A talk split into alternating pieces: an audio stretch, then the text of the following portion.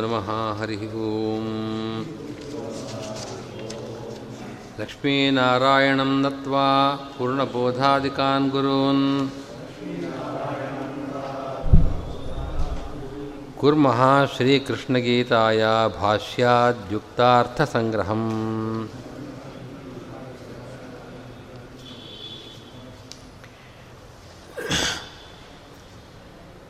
न त्वेवाहं जातुनासं न त्वं नेमे जनाधिपाः न चैव न भविष्यामः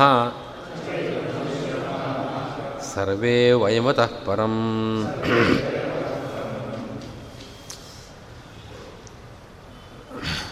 ವಿವೃತ್ತಿಯಲ್ಲಿ ನನು ಕುತಃ ನ ಶೋಚಂತಿ कुतश्च मदीया वादाः प्राज्ञमतविरुद्धाः इति। दृष्ट्वेमं स्वजनं कृष्ण इत्यादिना उपपत्ते उक्तत्वात् इति चेत् तत्किं तेषां उत देहनाशात् अथा देहान्यात्म अभावात् तद्देहनाशे एव तन्नाश ಜೀವಾನಾಂ ಅನಾದಿನಿತ್ಯತ್ವಾತ್ ಇತ್ಯಾಹ ನತ್ವೇವೇತಿ. ಈ ಶ್ಲೋಕಕ್ಕೆ ಒಂದು ಅವತರಣಿಕೆ ಕೊಡ್ತಾ ಇದೆ. ಹಿಂದಿನ ಶ್ಲೋಕದಲ್ಲಿ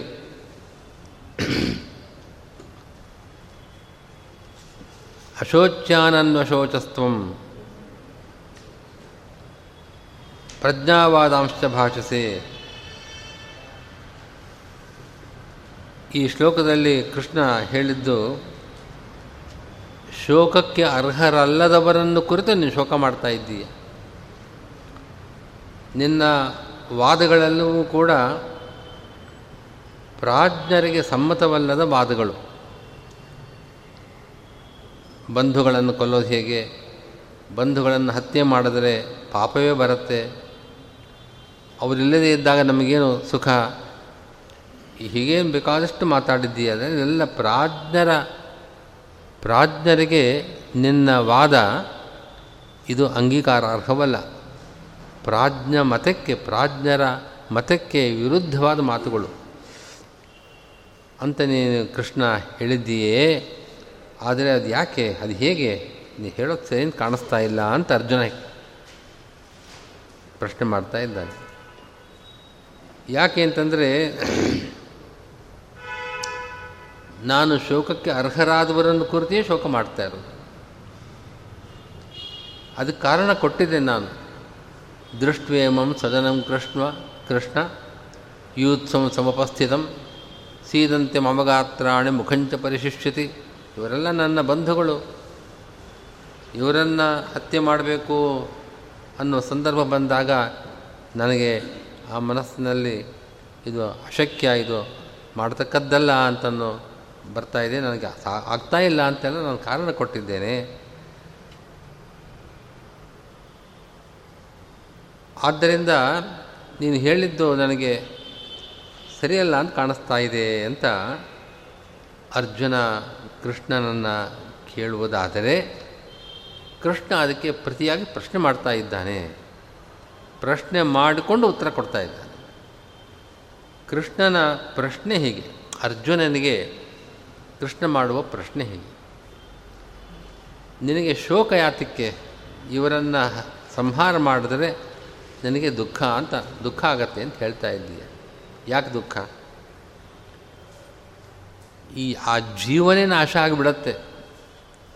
ನಾನು ಹತ್ಯೆ ಮಾಡಿದರೆ ಆ ಜೀವ ನಾಶವಾಗತ್ತೆ ಅಂತ ನಿನ್ನ ಅಭಿಪ್ರಾಯವೇ?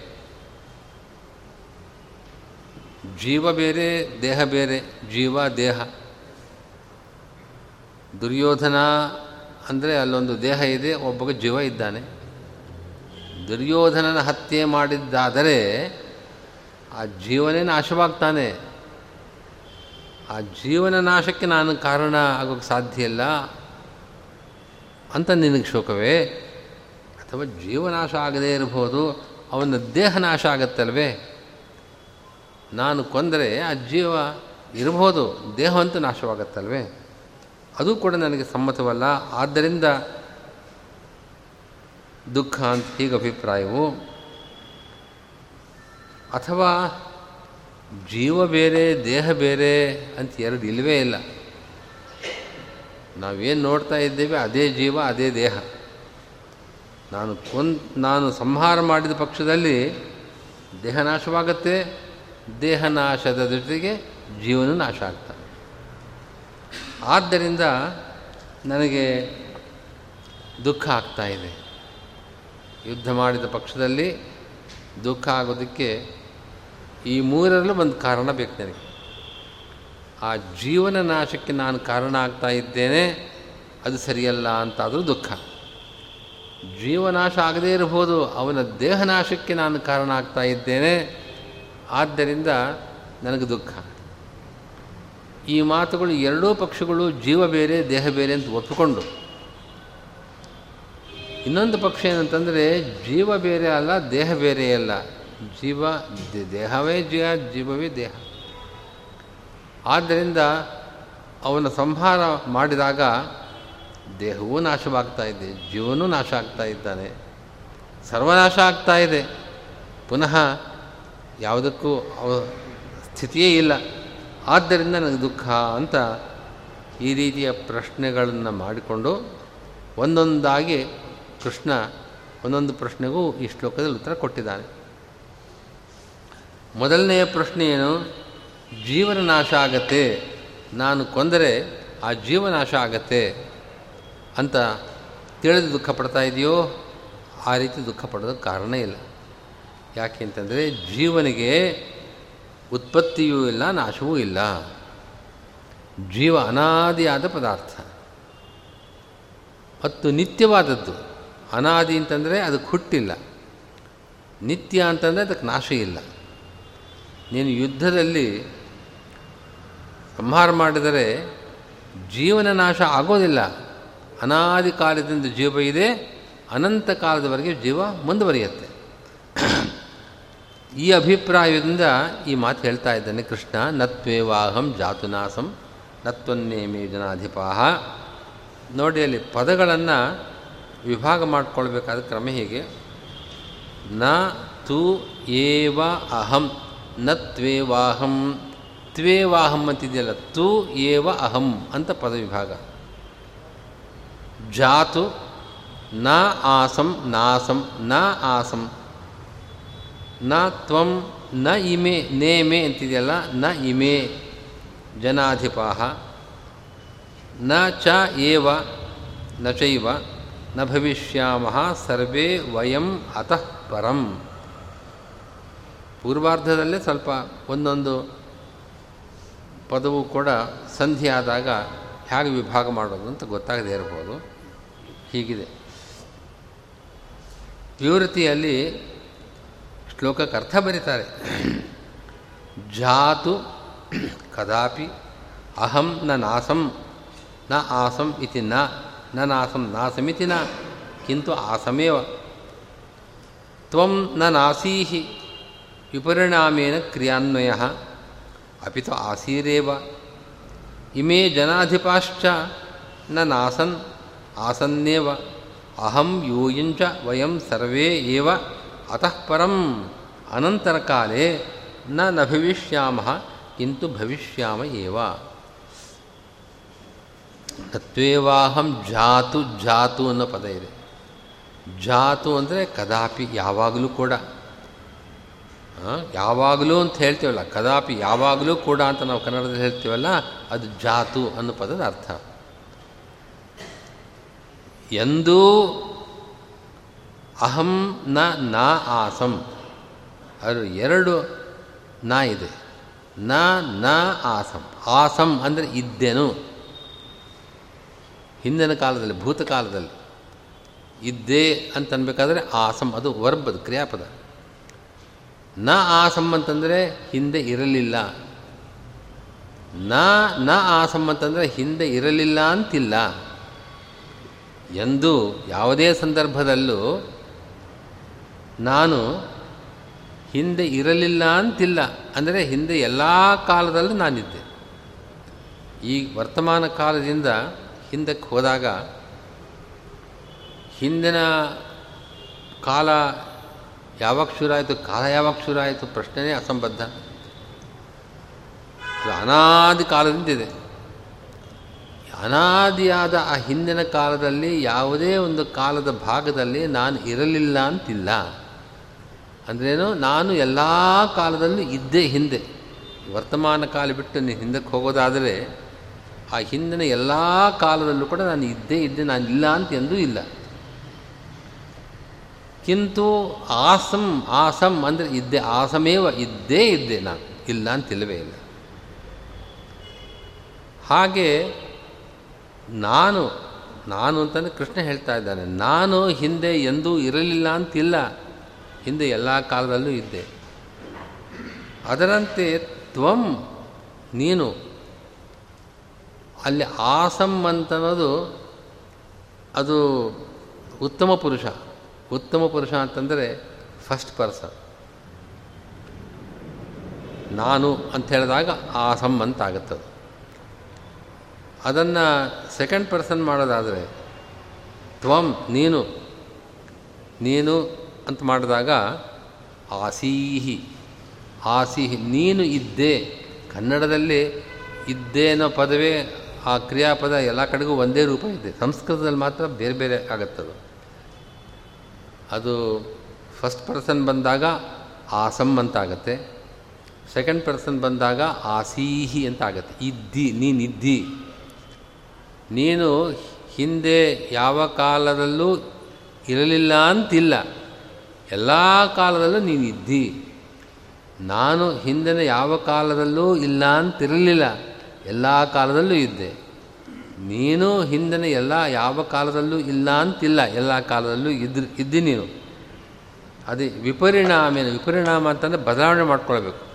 ಆ ಕ್ರಿಯಾಪದ, ಸಂಸ್ಕೃತದ ಕ್ರಿಯಾಪದ ಅದರ ರೂಪ ಬದಲಾವಣೆ ಆಗುತ್ತೆ, ಫಾರ್ಮ್ ಬದಲಾವಣೆ ಆಗುತ್ತೆ. ಹಾಗೆ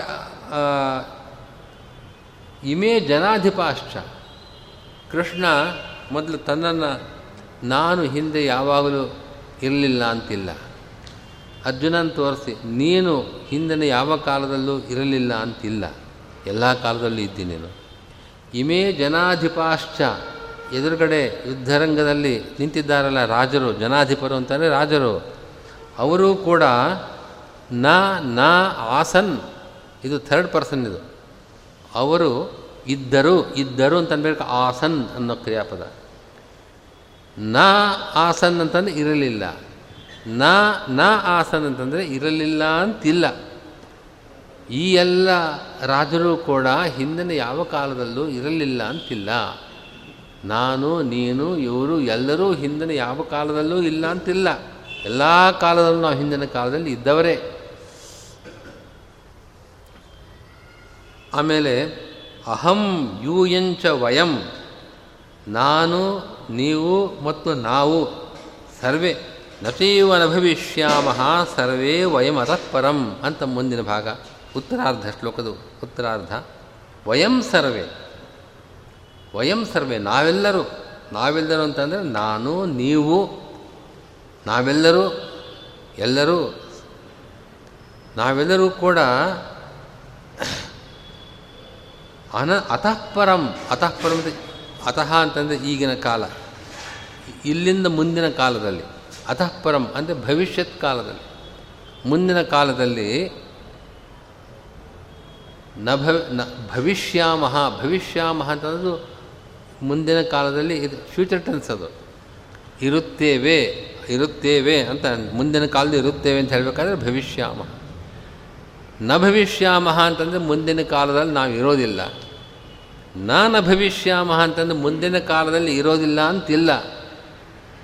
ಹಿಂದಿನ ಕಾಲದಲ್ಲಿ ನಾವೆಲ್ಲರೂ ಇಲ್ಲ ಅಂತಿಲ್ಲ. ಮುಂದಿನ ಕಾಲದಲ್ಲಿ ನಾವು ಇರೋದಿಲ್ಲ ಅಂತಿಲ್ಲ. ಈಗಂತೂ ಎಲ್ಲರೂ ಇದ್ದೇವಲ್ಲ. ಆದ್ದರಿಂದ ಅನಾದಿ ಕಾಲದಿಂದ ಅನಂತ ಕಾಲದವರೆಗೆ ನಾನು, ನೀನು, ಇವರೆಲ್ಲರೂ ಒಟ್ಟಿನಲ್ಲಿ ಸರ್ವರೂ ಎಲ್ಲ ಕಾಲದಲ್ಲೂ ಇರತಕ್ಕವರೇ.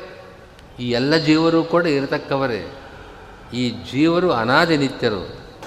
ಇವರನ್ನು ನೀನು ಯುದ್ಧದಲ್ಲಿ ನಾಶ ಮಾಡೋದಿಲ್ಲ. ನಾಶ ಮಾಡೋಕ್ಕಾಗೋದಿಲ್ಲ. ಆದ್ದರಿಂದ ಯುದ್ಧವಾದಾಗ ಜೀವನೇ ನಾಶನ ಆಗ್ತಾನೆ ಅದರಿಂದ ನನಗೆ ದುಃಖ ಆಗತ್ತೆ. ನನಗೆ ಬೇಕಾದವರು ಆ ಜೀವ ಅದು ನಾಶವಾಗಿಬಿಡತ್ತೆ ಅಂತ ಅನ್ನೋ ದುಃಖಕ್ಕೆ ಕಾರಣವಿಲ್ಲ ಅಂತ ಅಭಿಪ್ರಾಯ.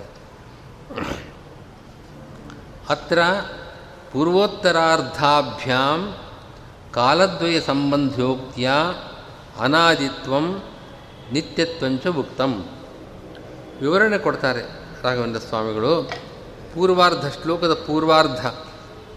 ಶ್ಲೋಕದ ಪೂರ್ವಾರ್ಧದಲ್ಲಿ ಎಲ್ಲ ಭೂತಕಾಲದ ಹಿಂದಿನ ಕಾಲದ, ಹಿಂದಿನ ಎಲ್ಲ ಕಾಲದ ಸಂಬಂಧವೂ ನಮಗಿದೆ. ಉತ್ತರಾರ್ಧದಲ್ಲಿ ಭವಿಷ್ಯತ್ ಕಾಲದ ಎಲ್ಲ ಕಾಲದ ಸಂಬಂಧವೂ ನಮಗಿದೆ. ಅಂದರೆ ಮುಂದಿನ ಎಲ್ಲ ಕಾಲದಲ್ಲೂ ನಾವಿದ್ದೇವೆ. ಹಿಂದಿನ ಎಲ್ಲ ಕಾಲದಲ್ಲೂ ನಾವಿದ್ವು. ಪೂರ್ವಾರ್ಧದಿಂದ ನಾವು ಅನಾದಿಗಳಾಗಿದ್ದೇವೆ ಅಂತ ಹೇಳಿದ್ದಾರೆ. ಉತ್ತರಾರ್ಧದಲ್ಲಿ ನಾವೆಲ್ಲರೂ ಕೂಡ ನಿತ್ಯ ಮುಂದಿನ ಎಲ್ಲ ಕಾಲದಲ್ಲೂ ಇರತಕ್ಕವರು ಭವಿಷ್ಯತ್ ಕಾಲದಲ್ಲಿ ನಾವು ಎಂದೋ ನಾಶವಾಗ್ತೇವೆ ಅಂತ ಎಂದೂ ಇಲ್ಲ. ಭೂತಕಾಲ ಆಯಿತು ಭವಿಷ್ಯತ್ ಕಾಲ ಆಯಿತು ವರ್ತಮಾನ ಕಾಲದ ಮಾತಾಡಲಿಲ್ವಲ್ಲ ಕೃಷ್ಣ? ಅಂದರೆ ವರ್ತಮಾನ ಕಾಲ ಸಂಬಂಧಸ್ತು ಸ್ಫುಟತ್ವಾತ್ನ ಉಕ್ತ. ಈಗಿದ್ದೇವೆ ಅಂತ ಅನ್ನೋದು ಗೊತ್ತಿದೆಯಲ್ಲ? ಕೃಷ್ಣ ಎದುರುಗಡೆ ಇದ್ದಾನೆ, ಅರ್ಜುನ್ ತಾನು ಮಾತಾಡ್ತಾ ಇದ್ದಾನೆ, ಜನರೆಲ್ಲ ಕಾಣ್ತಾ ಇದ್ದಾರೆ. ವರ್ತಮಾನ ಕಾಲದಲ್ಲಿ ಎಲ್ಲರೂ ಇದ್ದಾರೆ ಅನ್ನೋದನ್ನು ಹೇಳಬೇಕಾದದ್ದಿಲ್ಲ. ಸ್ಪಷ್ಟವಾಗಿದೆ. ಆದ್ದರಿಂದ ಕೃಷ್ಣ ತನ್ನ ಮಾತಿನಲ್ಲಿ ಅನಾದಿ ಕಾಲದಿಂದ ನಾವಿದ್ದೇವೆ. ಮುಂದಿನ ಎಲ್ಲ ಕಾಲದಲ್ಲೂ, ಅನಂತ ಕಾಲದಲ್ಲೂ ನಾವಿರ್ತೇವೆ. ವರ್ತಮಾನ ಕಾಲದಲ್ಲಿ ಇದ್ದೇವೆ ಅಂತ ಎಲ್ರಿಗೂ ಗೊತ್ತೇ ಇದೆ. ಒಟ್ಟಿನಲ್ಲಿ ನಾವು ಎಲ್ಲ ಕಾಲದಲ್ಲೂ ಇರತಕ್ಕವರೇ. ನಮ್ಮ ನಾಶ ಎಂದೂ ಆಗತಕ್ಕದ್ದೆಲ್ಲ ಆಗೋದಿಲ್ಲ, ಆಗಿಲ್ಲ ಅಂತ ಅನಾದಿನಿತ್ಯತ್ವವನ್ನು ಹೇಳ್ತಾ ಇದ್ದಾನೆ. ದ್ವೌ ನನ್ಯೌ ಪ್ರಕೃತಂ ಅರ್ಥಂ ಸಾತಿಶಯಂ ಗಮಯತಃ ಇತಿ ನ್ಯಾಯೇನ. ನನ್ಯ ಪ್ರಯೋಗ, ನನ್ ದ್ವಯಪ್ರಯೋಗಾದೇವ ಅವಧಾರಣಸಿದ್ಧೌ ಪುನಸ್ತದುಕ್ತಿ ನಿತ್ಯೋ ನಿತ್ಯಾನಾಂ ಸ್ವಯೋ ಸ್ವದೇಹ ಯೋಗ ವಿಗಮೌ ನಾಮ ಜನ್ಮಮೃತಿಪುರ ಇಷ್ಯೇತೆ ಹ್ಯೇವ ಜೀವಸ್ಯ ಮುಕ್ತೆ ನತು ಹರೆ ಕ್ವಚಿತ್ ಇದು ಶ್ರುತಿಸ್ಮೃತಿ ಪ್ರಸಿದ್ಧಿ ದ್ಯೋತನಾರ್ಥ. ಇಲ್ಲಿ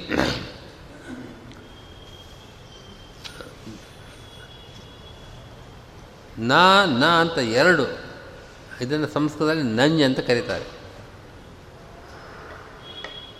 ಅಂದರೆ ನಿಷೇಧಾರ್ಥಕವಾದ ಪದ ಅದು.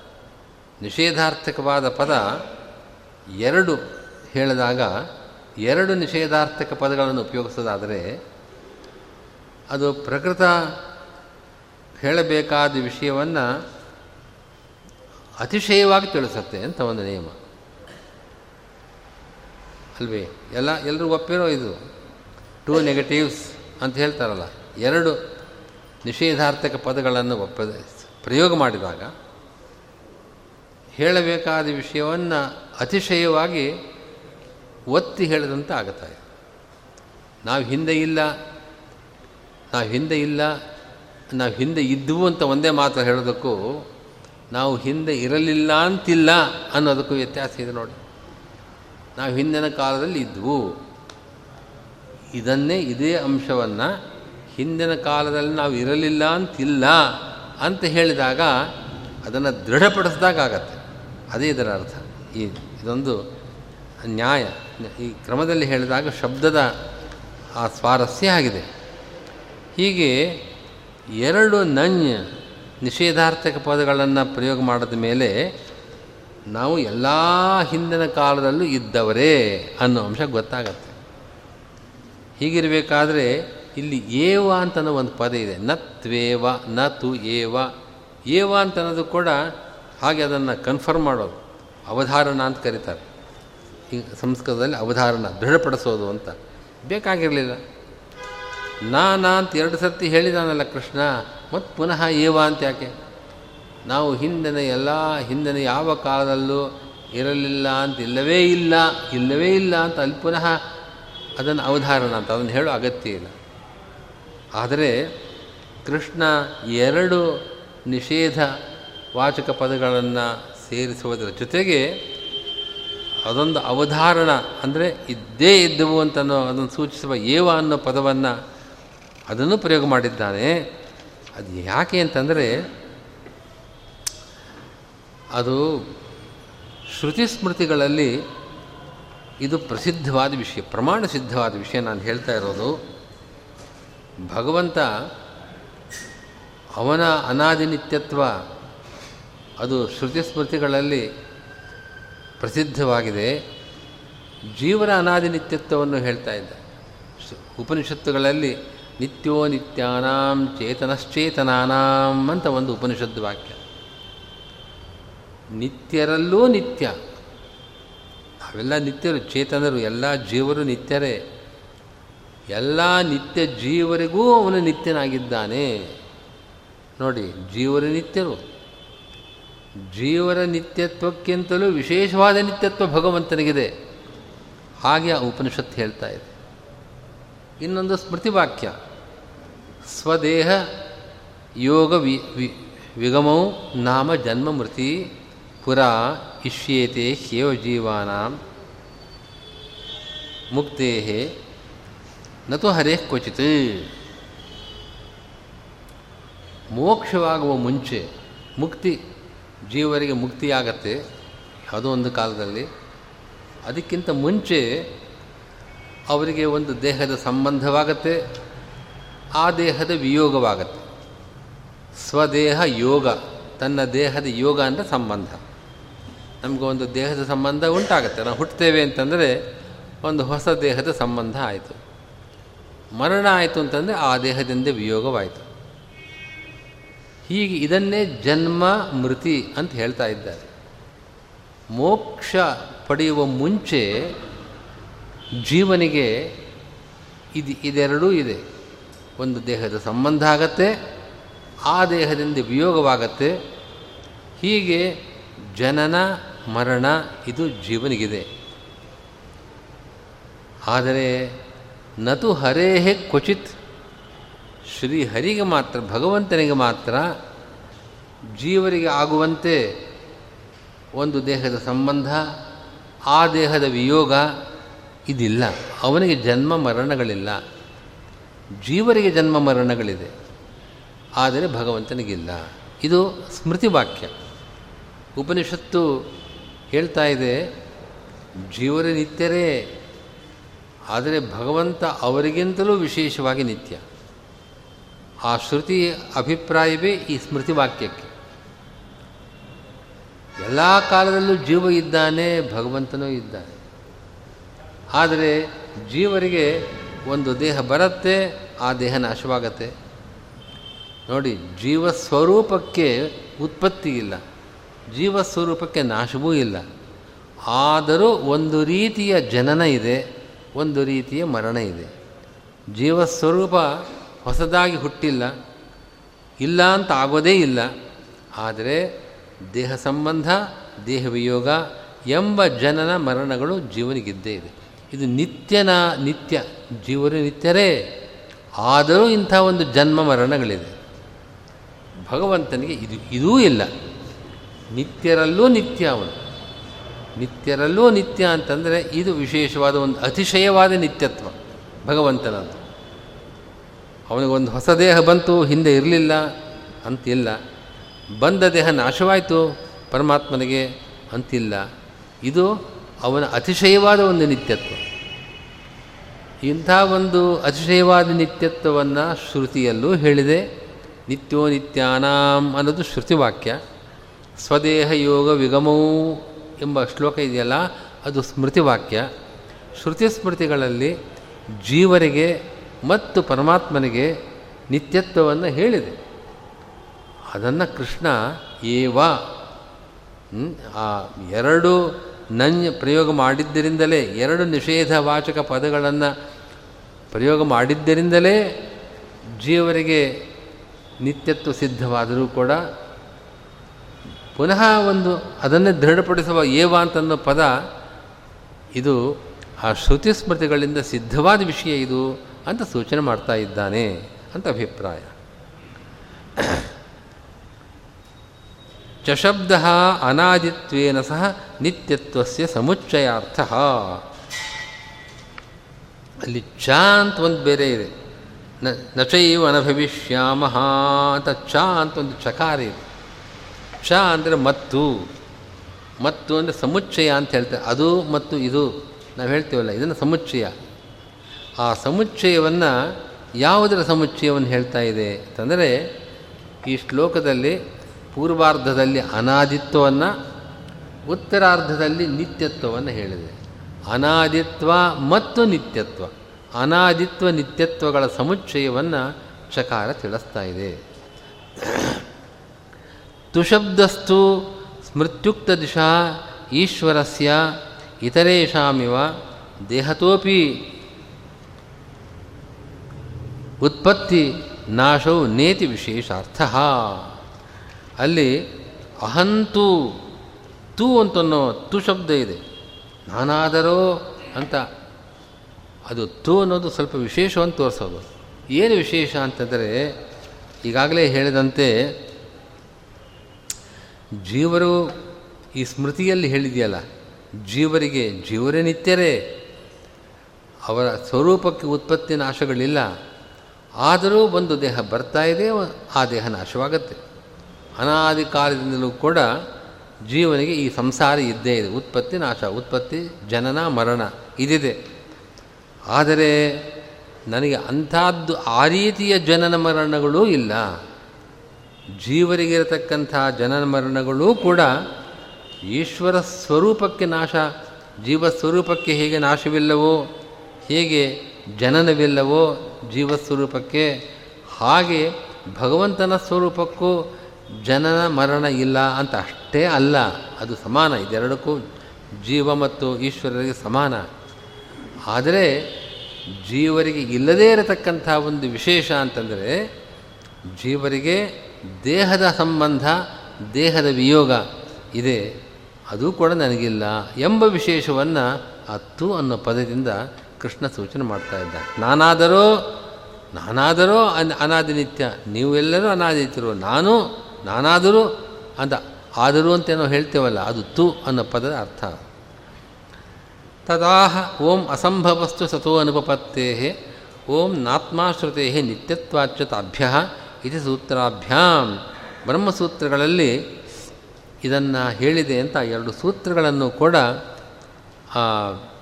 ಇಲ್ಲಿ ಕೊಡ್ತಾ ಇದ್ದಾರೆ. ಅಸಂಭವಸ್ತು ಸತೋ ಅನುಪಪತ್ತೇ ಆತ್ಮಾಶ್ರುತೆ ನಿತ್ಯತ್ವಾಚ್ಯುತಾಭ್ಯ ಅಂತ ದ್ವಿತೀಯಾಧ್ಯಾಯದ ಬ್ರಹ್ಮಸೂತ್ರಗಳಲ್ಲಿ ದ್ವಿತೀಯಾಧ್ಯಾಯದ ಮೂರನೇ ಪಾದದಲ್ಲಿ ಬರತಕ್ಕಂಥ ಸೂತ್ರಗಳದು ಅದನ್ನು ಇಲ್ಲಿ ಕೊಟ್ಟಿದ್ದಾರೆ. ತತ್ರ ಅಣುಭಾಷ್ಯಮಪಿ ಅಣುಭಾಷ್ಯ, ಆಚಾರ್ಯರ ಅಣುಭಾಷ್ಯ. ಆ ಅಣುಭಾಷ್ಯದಲ್ಲಿ ಎಲ್ಲ ಬ್ರಹ್ಮಸೂತ್ರಗಳ ಸಂಗ್ರಹ ಮಾಡಿದ್ದಾರೆ. ಇವಾಗ ಎರಡು ಸೂತ್ರ ಕೊಟ್ಟರಲ್ಲ ಬ್ರಹ್ಮಸೂತ್ರಗಳು. ಅದರ ಸಾರವನ್ನು ಆಚಾರ್ಯರು ಅಣುಭಾಷ್ಯದಲ್ಲಿ ಸೋನುತ್ಪತ್ತಿ ಸೋನುತ್ಪತ್ತಿಲಯ ಸಹ ಅನುತ್ಪತ್ತಿ ಅನುತ್ಪತ್ತಿಲಯ. ಉತ್ಪತ್ತಿ ಲಯ ಇಲ್ಲದೇ ಇದ್ದವನು ಅನುತ್ಪತ್ತಿ ಲಯ ಉತ್ಪತ್ತಿ ಮತ್ತು ಲಯ, ಉತ್ಪತ್ತಿ ಲಯ, ಅದಕ್ಕೆ ಒಂದು ಆ ಮೊದಲು ಸೇರಿಸಿಬಿಟ್ರೆ ಅನುತ್ಪತ್ತಿ ಲಯ. ಅಂದರೆ ಉತ್ಪತ್ತಿ ಅಂದರೆ ಜನನ, ಲಯ ಅಂದರೆ ಮರಣ. ಎರಡೂ ಇಲ್ಲದೆ ಇದ್ದವನು ಅಂತ ಈ ಎರಡು ಬ್ರಹ್ಮಸೂತ್ರಗಳಲ್ಲಿ ಹೇಳಿದ ವಿಷಯ, ಶ್ರುತಿ ಸ್ಮೃತಿಗಳಲ್ಲಿ, ಆ ಸ್ಮೃತಿ ವಾಕ್ಯದಲ್ಲಿ ಹೇಳಿದ ವಿಷಯಗಳೆಲ್ಲ ಆಚಾರ್ಯರು ಅದನ್ನು ಸೇರಿಸಿ ಈ ಎರಡು ಪದಗಳಿಂದ ತೋರಿಸಿಕೊಟ್ಟಿದ್ದಾರೆ ಅಣುಭಾಷ್ಯದಲ್ಲಿ. ಏತು ಕೃಷ್ಣಸ್ಯ ಈಶ್ವರತ್ವಂ ಅನಾದಿತ್ವಂಚ ನ ಜಾನಂತಿ, ತಾನ್ ಪ್ರತಿ ಯಥಾಶ್ರುತೈವ ಉಕ್ತಯೋಜನಾ ಏತು ತದ್ ಜ್ಞಾತ್ವಾ, ಜೀವಾನಾದಿತ್ ಅನಾದಿ ನಿತ್ಯತಾಮೇವ ನ ಜಾನಂತಿ, ತಾನ್ ಪ್ರತಿತು ಯಥಾ ಏವಂ ಪದಯೋ ಅಧ್ಯಾಹಾರೇಣ ದೃಷ್ಟಾಂತದಾಷ್ಟಾಂತಿಕಭಾವೇನ ಯಥಾ ಅಹಂ ನಾಸಂ ಅನಾದಿತೋ ವರ್ತೆ, ಏವಂ ತ್ವಂ ಏತೆ ಚ ಸರ್ವೇ ಯೂಯಂ ನ ನಾಸು ಅನಾದಿತೋ ಅವರ್ತಧ್ವಂ ಇತಿ ಯೋಜನಾ ಒಂದು ವಿಷಯ ಗಮನಿಸಬೇಕಾದದ್ದನ್ನು ಹೇಳ್ತಾ ಇದ್ದಾರೆ. ಕೃಷ್ಣ ಅರ್ಜುನನಿಗೆ ಉಪದೇಶ ಮಾಡ್ತಾ ಇದ್ದಾನೆ. ಅರ್ಜುನ ನಿಮಿತ್ತ ಮಾತ್ರ. ಅರ್ಜುನನನ್ನು ಎದುರಿಗಿಟ್ಟುಕೊಂಡು ಯಾರು ತನ್ನ ಉಪದೇಶಕ್ಕೆ ಅಧಿಕಾರಿಗಳು ಅಂತ ಎಲ್ಲರನ್ನೂ ಕುರಿತು ಕೃಷ್ಣ ಉಪದೇಶ ಮಾಡ್ತಾ ಇರೋದು. ಅರ್ಜುನನಿಗೆ ಗೊತ್ತು ಕೃಷ್ಣ, ಭಗವಂತ ಅನ್ನೋದು ಅವನು ಜ್ಞಾನಿ, ಅವನು ಅರ್ಜುನ.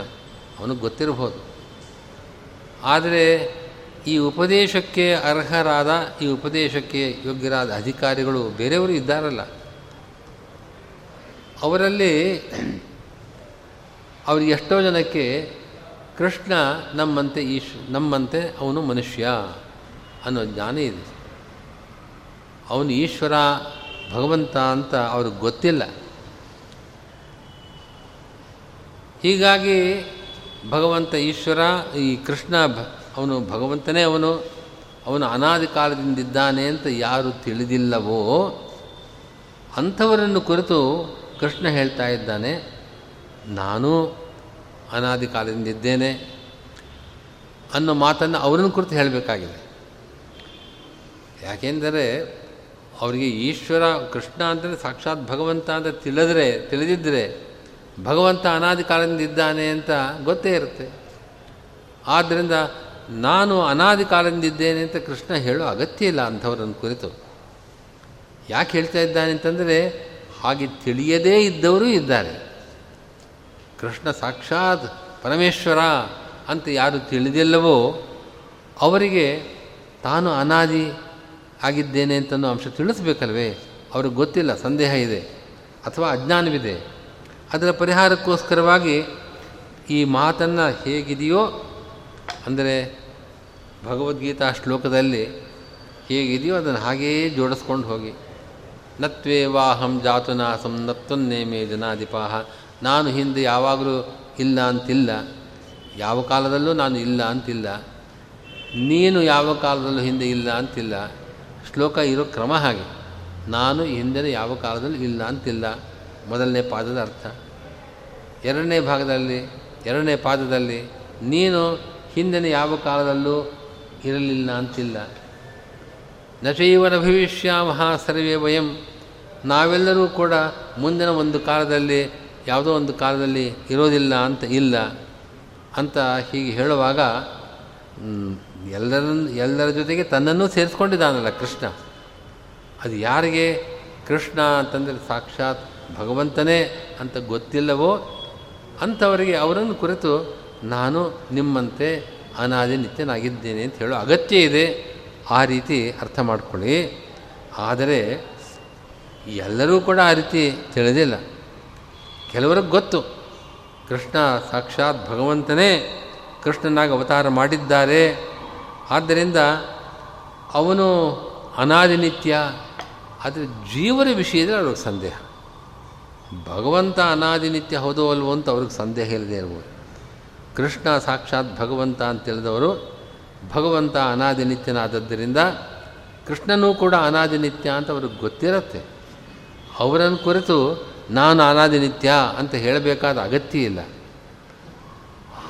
ಹಾಗಿದ್ರೆ ಯಾಕೆ ಹೇಳಿದಾನೆ ಅಂತಂದರೆ ಈ ಶ್ಲೋಕಕ್ಕೆ ಅರ್ಥ ಮಾಡಿ ಅಂಥವರನ್ನು ಕುರಿತು ಕೃಷ್ಣ ಹೇಳಬೇಕು. ಅಲ್ಲಿ ಎರಡು ಪದಗಳನ್ನು ಸೇರಿಸ್ಕೊಳ್ಬೇಕು. ಯಥಾ ಅಂತ ಒಂದು ಪದ ಏವಂ ಅಂತ ಇನ್ನೊಂದು ಪದ. ಯಥಾ ಅಂತಂದರೆ ಹೇಗೆ? ಏವಂ ಅಂತಂದರೆ ಹಾಗೆ. ಹೇಗೆ ಹಾಗೆ ಅಂತ ಎರಡು ಪದಗಳನ್ನು ಸೇರಿಸ್ಕೊಳ್ಳಿ ಹೇಗೆ ನಾನು ಅನಾದಿ ನಿತ್ಯನೋ ಹಾಗೆ ನೀನು ಇವರೆಲ್ಲರೂ ಕೂಡ ಅನಾದಿನಿತ್ಯರು. ಅಂತ ನಾವು ಎರಡು ಪದಗಳನ್ನು ಸೇರಿಸ್ಕೊಂಡ್ಬಿಟ್ರೆ, ಈಗ ಯಾರು ಕೃಷ್ಣನನ್ನು ಭಗವಂತ ಅಂತ ತಿಳಿದಿದ್ದಾರೆ, ಅವರನ್ನು ಕುರಿತು ಹೊಸದಾಗಿ ನಾನು ಅನಾದಿನಿತ್ಯ ಅಂತ ಕೃಷ್ಣ ಹೇಳ್ಕೊಡೋದು ಅನಾವಶ್ಯಕ. ಯಾಕೆ ಹೇಳ್ತಾ ಇದ್ದಾನೆ ಹಾಗೆ? ಅನ್ನೋ ಪ್ರಶ್ನೆಗೆ ಅವಕಾಶವಾಗುವುದಿಲ್ಲ. ಇದೇ ಶ್ಲೋಕ, ಅವ್ರಿಗೂ ಇದೇ ಶ್ಲೋಕ. ಎರಡು ಪದಗಳು ಮಾತ್ರ ಬೇಕಷ್ಟೇ. ನಾನು ಹೇಗೆ ಅನಾದಿನಿತ್ಯನಾಗಿದ್ದೇನೋ ಅಂತ ಮೊದಲು ಹೇಳಿ, ಹಾಗೆ ನೀನು ಮತ್ತು ಇವರೆಲ್ಲರೂ ಕೂಡ ಅನಾದಿನಿತ್ಯರಾಗಿದ್ದಾರೆ ಅಂತ ಆ ರೀತಿಯಾಗಿ ಅರ್ಥ ಮಾಡಿಕೊಳ್ಳಿ ಅಂತ ರಾಯರು ವ್ಯಾಖ್ಯಾನ ಮಾಡ್ತಾ ಇದ್ದಾರೆ.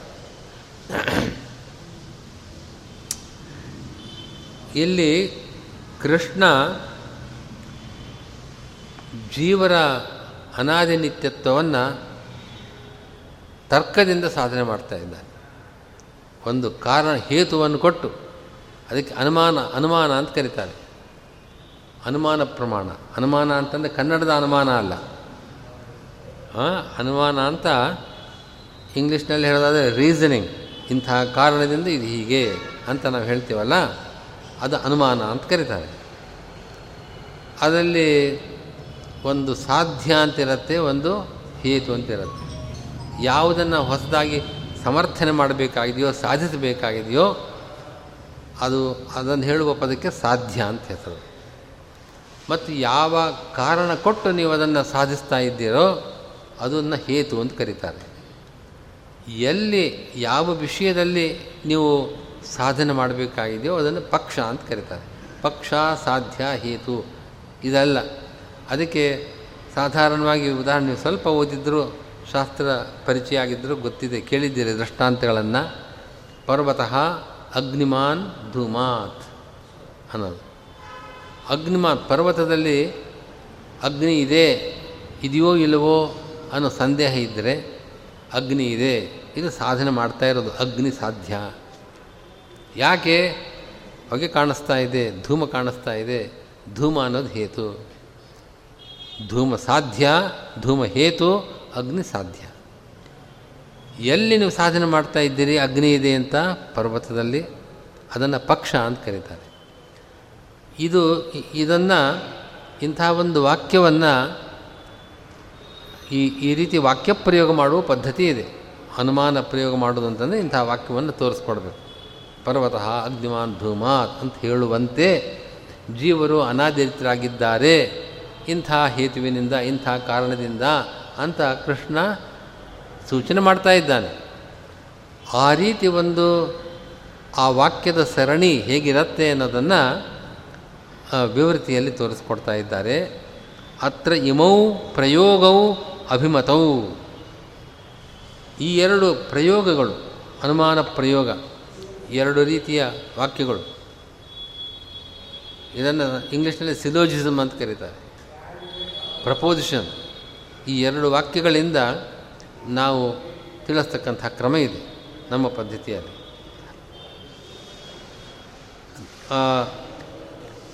ಕೃಷ್ಣತ್ವದಾದಿಚೇತನಾ ಅಥವಾ ತ್ವದಾದಿಚೇತನಾ ಪರ್ವತಃ ಅಂತ ನಾನು ಮೊದಲು ಹೇಳ್ತೀನಲ್ಲ, ಆ ಸ್ಥಳದಲ್ಲಿ ತ್ವದಾದಿಚೇತನಾ ನೀನೇ ಮೊದಲಾದ ಎಲ್ಲ ಜೀವರು, ಇವರು ಪಕ್ಷ. ಯಾಕೆ ಅಂತಂದರೆ ಇವರೇನು ನಿತ್ಯರು ಅನಿತ್ಯರು ಅಂತ ಸಂದೇಹ ಬಂದಾಗ ಅನಿತ್ಯರಲ್ಲ, ನಿತ್ಯರು ಅಂತ ಸಾಧಿಸಬೇಕಾಗಿದೆ. ತ್ವದಾದಿ ಚೇತನಾ ನ ನಾಶವಂತಹ. ಇದು ಸಾಧಿಸುವ, ಸಮರ್ಥನೆ ಮಾಡ್ತಕ್ಕಂಥ ವಿಷಯ ಇದು. ನ ನಾಶವಂತಹ ಅಂದರೆ ಅವರು ನಿತ್ಯರಾಗಿದ್ದಾರೆ. ಯಾಕೆಂತಂದರೆ ಭಾವತ್ವೇ ಸತಿ ಅನಾದಿತ್ವ. ಅನಾದಿ, ಅವರು ಅನಾದಿ ಪದ, ಅನಾದಿ ವಸ್ತುಗಳಾಗಿದ್ದಾರೆ. ಈ ನೀನು, ನೀನೂ ಸೇರದಂತೆ ಎಲ್ಲ ಜೀವರು ಅವರು ಭಾವ ಪದಾರ್ಥ, ಭಾವ, ಅಭಾವ ಅಂತ ಎರಡು ವಿಧವಾದ ಪದಾರ್ಥಗಳಿದೆ, ಅಲ್ವೇ? ಪಾಸಿಟಿವ್ ಎಂಟಿಟಿ ನೀವೆಲ್ಲ ಭಾವ ಪದಾರ್ಥಗಳು, ಇರತಕ್ಕ ವಸ್ತುಗಳು ಅಂತ, ಭಾವ. ನಿಷೇಧ, ಅಭಾವರೂಪವಾದ ವಸ್ತು ಅಲ್ಲ. ಮತ್ತು ಅನಾದಿ, ಯಾವುದು ಭಾವವೋ ಅನಾದಿಯೋ ಅದು ಅದಕ್ಕೆ ನಾಶವಿಲ್ಲ. ಯಾವುದು ಭಾವವೋ ಅನಾದಿಯೋ ಅದಕ್ಕೆ ನಾಶವಿಲ್ಲ. ಎಲ್ಲರ ಚೇತನರು ಕೂಡ ಭಾವ ಪದಾರ್ಥಗಳು. ಅನಾದಿ ಕಾಲದಿಂದ ಇದ್ದಾರೆ. ಅನಾದಿ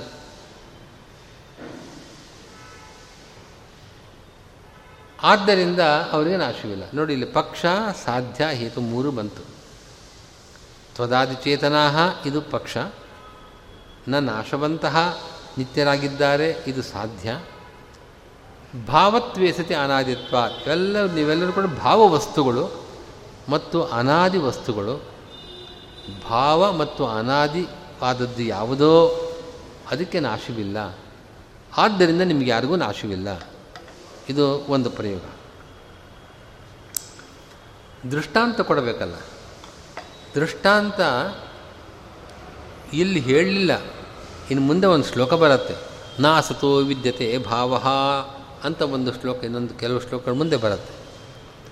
ಅಲ್ಲಿ ಪ್ರಕೃತಿ ಪ್ರಕೃತಿ ಜಡ ಪ್ರಕೃತಿ ಅಂತ, ಈ ಪ್ರಕೃತಿ ಅನ್ನೋ ಶಬ್ದವನ್ನು ಕೂಡ ನಿಮ್ಮ ಈ ವೇದಾಂತದ ಉಪನ್ಯಾಸಗಳಲ್ಲಿ ನೀವು ಕೇಳಿರ್ತೀರಿ. ಪ್ರಕೃತಿ ಅಂತಂದರೆ ಈ ಜಡ ಜಗತ್ತಿನ ಮೂಲ ಪದಾರ್ಥ. ಈ ಜಡ ಜಗತ್ತಿನ ಸೃಷ್ಟಿಗೆ ಕಾರಣವಾದ ಮೂಲ ವಸ್ತು ಅದನ್ನು ಪ್ರಕೃತಿ ಎಂದು ಕರೀತಾರೆ. ಆ ಪ್ರಕೃತಿಯೇ ಇನ್ನೊಂದು ವಿಧವಾಗಿ ಬದಲಾವಣೆಯನ್ನು ಹೊಂದಿದಾಗ ಈ ರೀತಿ ಜಡ ಪದಾರ್ಥ ಈ ಜಗತ್ತಿನ ನಿರ್ಮಾಣ ಆಗಿದೆ. ಆ ಪ್ರಕೃತಿಯನ್ನು ಪದಾರ್ಥ ಇದೆಯಲ್ಲ, ಅದಕ್ಕೆ ನಾಶ ಇಲ್ಲ. ಅದೇ ಯಾಕೆ? ಅದು ಭಾವ ಪದಾರ್ಥ. ಭಾವ, ಪ್ರಕೃತಿ ಅಂತ ಅನ್ನೋದು ಭಾವ ಪದಾರ್ಥ. ಅದು ಪಾಸಿಟಿವ್ ಎಂಟಿಟಿ ಅದು. ಮತ್ತು ಬಿಗಿನಿಂಗ್ಲೆಸ್ ಅನಾದಿಯಾಗಿದೆ. ಯಾವುದು ಪಾಸಿಟಿವ್ ಎಂಟಿಟಿ ಆಗಿರುತ್ತೆ ಮತ್ತು ಬಿಗಿನಿಂಗ್ಲೆಸ್ ಆಗಿರುತ್ತೆ ಅಂಥದ್ದಕ್ಕೆ ನಾಶವೂ ಇಲ್ಲ. ಇದು ಕೃಷ್ಣ ಪ್ರಯೋಗ ಮಾಡುವ ಅನುಮಾನದ ಅಭಿಪ್ರಾಯ. ಅದನ್ನೇ ರಾಘವೇಂದ್ರ ಸ್ವಾಮಿಗಳು, ನಾಸತಃ ಇತಿ ಶ್ಲೋಕೆ ವಕ್ಷ್ಯಮಾಣ ಪ್ರಕೃತ್ಯಾದಿವತ್, ಪ್ರಕೃತಿ ಮೊದಲಾದ ದೃಷ್ಟಾಂತಗಳನ್ನು ಮುಂದೆ ಕೃಷ್ಣ ಕೊಡ್ತಾ ಇದ್ದಾನೆ. ಈಗಂತೂ ಇಷ್ಟು ಅರ್ಥ ಮಾಡ್ಕೊಳ್ಳಿ ಅಂತ ಹೇಳ್ತಾ ಇದ್ದಾರೆ. ಇದು ನೋಡಿ, ಈಗ ತಾನೇ ಹಿಂದಿನ ಆ ಪ್ಯಾರಾದಲ್ಲಿ ಹೇಳಿದ್ದು, ಇಬ್ಬ, ಎರಡು ರೀತಿಯ ಕೃಷ್ಣನ ಉಪದೇಶವನ್ನು ಕೇಳತಕ್ಕಂಥ ಎರಡು ವಿಧವಾದ ಅಧಿಕಾರಿಗಳಿದ್ದಾರೆ. ಯಾರಿಗೆ ಕೃಷ್ಣ ಭಗವಂತ ಅಂತ ಗೊತ್ತಿಲ್ಲವೋ ಅಂಥ ಅಜ್ಞಾನಿಗಳು ಅವರು ಕೂಡ ಉಪದೇಶವನ್ನು ಕೇಳ್ತಕ್ಕವರು. ಕೃಷ್ಣ ಭಗವಂತ ಅಂತ ಗೊತ್ತಿದೆ. ಭಗವಂತ ಯಾವ ಕಾಲದಲ್ಲೂ ಇಲ್ಲ ಅಂತಿಲ್ಲ, ಎಲ್ಲ ಕಾಲದಲ್ಲೂ ಇರತಕ್ಕವನು ಅವನ ಆದ ಅನಾದಿನಿತ್ಯ ಅಂತ ಗೊತ್ತಿದೆ. ಅದನ್ನು ತಿಳಿದವರು, ಜೀವರ ವಿಷಯ ಹೇಗೆ? ಜೀವರ ಅನಾದಿನಿತ್ಯರು ಹೌದೋ ಅಲ್ವೋ? ಭಗವಂತ ಅನಾದಿನಿತ್ಯ ಆಗಿರ್ಬೋದು. ಜೀವರ ವಿಷಯದಲ್ಲಿ ನಮಗೆ ಸಂದೇಹ ಅಂತ ತಿಳಿದವರು ಇದ್ದಾರೆ. ಯಾರಿಗೆ ಕೃಷ್ಣ ಭಗವಂತ ಅಂತ ಗೊತ್ತಿಲ್ಲವೋ, ಅಂಥವರನ್ನು ಕುರಿತು ಈಗ ಹೇಳಿದ ಪ್ರಯೋಗ. ಈ ಅನುಮಾನ ಪ್ರಯೋಗ. ಕೃಷ್ಣ ತನ್ನನ್ನೂ ಸೇರಿದಂತೆ ಎಲ್ಲ ಚೇತನರೂ ಕೂಡ ನಾಶರಹಿತರಾಗಿದ್ದಾರೆ. ಯಾಕೆ ಅವರೆಲ್ಲ ಭಾವವಸ್ತುಗಳು ಮತ್ತು ಅನಾದಿಯಾದ ವಸ್ತುಗಳು ತನ್ನನ್ನು ಸೇರಿಸ್ಕೊಂಡಿದ್ದಾರೆ. ತಾನೂ ಅನಾದಿ ನಿತ್ಯ ಅನ್ನೋದನ್ನು ಈ ರೀತಿಯಾಗಿ ಸಮರ್ಥನೆ ಮಾಡತಕ್ಕಂಥ ಮಾತನ್ನು ಆಡ್ತಾ ಇದ್ದಾನೆ. ಇನ್ನು ಇನ್ನೊಂದು ಪಕ್ಷ ಇದೆಯಲ್ಲ.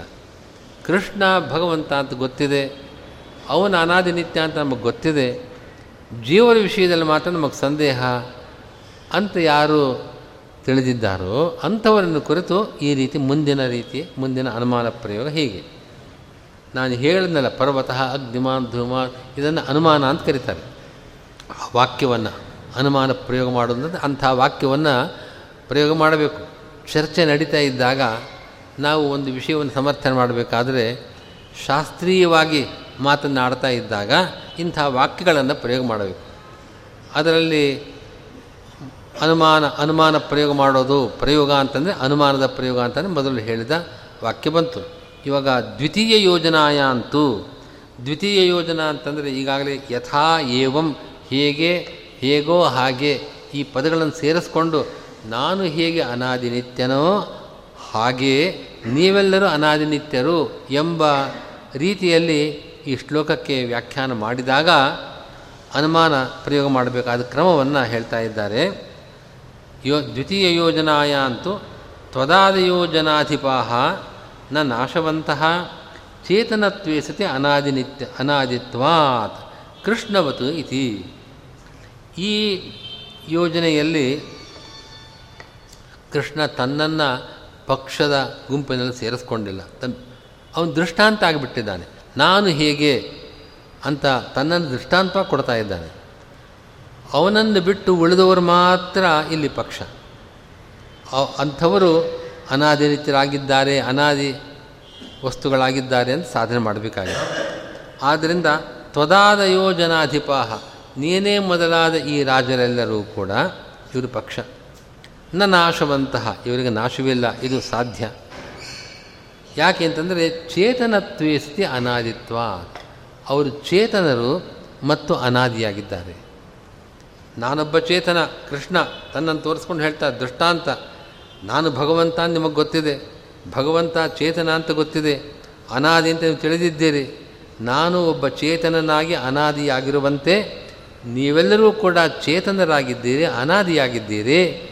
ಆದ್ದರಿಂದ ನಿಮಗೂ ಕೂಡ ನಾಶವಿಲ್ಲ. ಇದು ಎರಡನೆಯ ಯೋಜನೆಯಲ್ಲಿ ಕೊಡಬೇಕಾದ, ಪ್ರಯೋಗ ಮಾಡಬೇಕಾದ ಇದು. ಅನುಮಾನ ಪ್ರಯೋಗ ಹೀಗೆ. ಸ್ವರೂಪಾಸಿದ್ಧಸ್ತು ದೇಹಿನಃ ಇತ್ಯತ್ರ ನಿರಸಿಷ್ಯತೆ ಇಲ್ಲಿ ನೀವು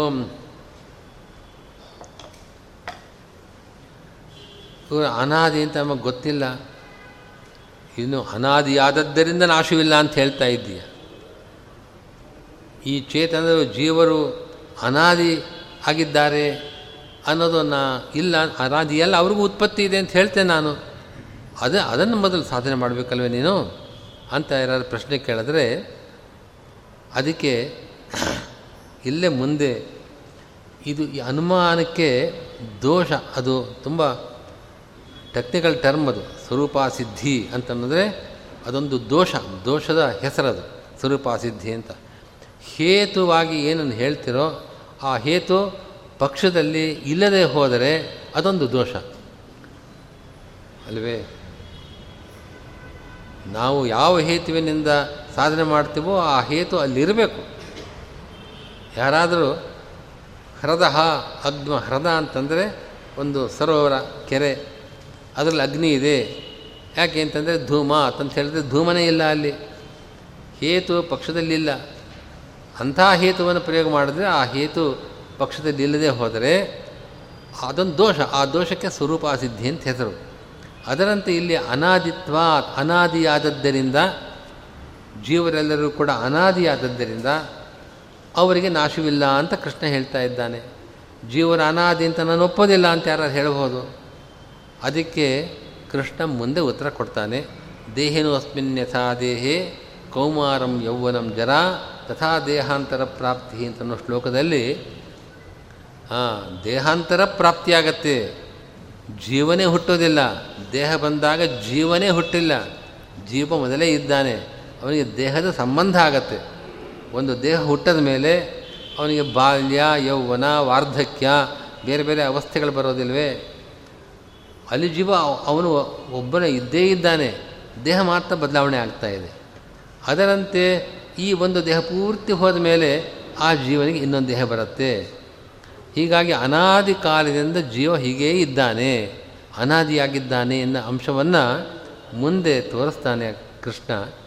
ಆದ್ದರಿಂದ ಈ ಹೇತು ಪಕ್ಷದಲ್ಲಿ ಇಲ್ಲ. ಆದ್ದರಿಂದ ಒಂದು ದೋಷ ಇದೆ ಅನುಮಾನಕ್ಕೆ ಅಂತ ಹೇಳಬೇಡಿ ಅಂತ ಅಭಿಪ್ರಾಯ. ದೃಷ್ಟಾಂತದಲ್ಲಿ ಹೇತು ಇರಬೇಕು. ನನ್ನಂತೆ ಕೃಷ್ಣ, ನಾನು ಹೇಗೋ ಹಾಗೆ ಅಂತ. ಅಂದರೆ ನಾನು ಚೇತನನಾಗಿದ್ದೇನೆ, ಅನಾದಿಯಾಗಿದ್ದಾನೆ, ಆಗಿದ್ದೇನೆ, ನನ್ನಂತೆ ನೀವು ಕೂಡ. ಅಂತಂದರೆ, ನೀನು ಅನಾದಿ, ನೀನು ಚೇತನ ಅಂತಲೇ ನಾನು ಒಪ್ಪೋದಿಲ್ಲ. ಅಂತ ಯಾರು ಹೇಳಿದ್ರೆ, ಆಗ ಅದು ಸರಿಯಾದ ದೃಷ್ಟಾಂತ ಆಗೋದಿಲ್ಲ. ದೃಷ್ಟಾಂತದಲ್ಲಿ ಹೇತು ಸಾಧ್ಯ ಎರಡು ಇರಬೇಕು.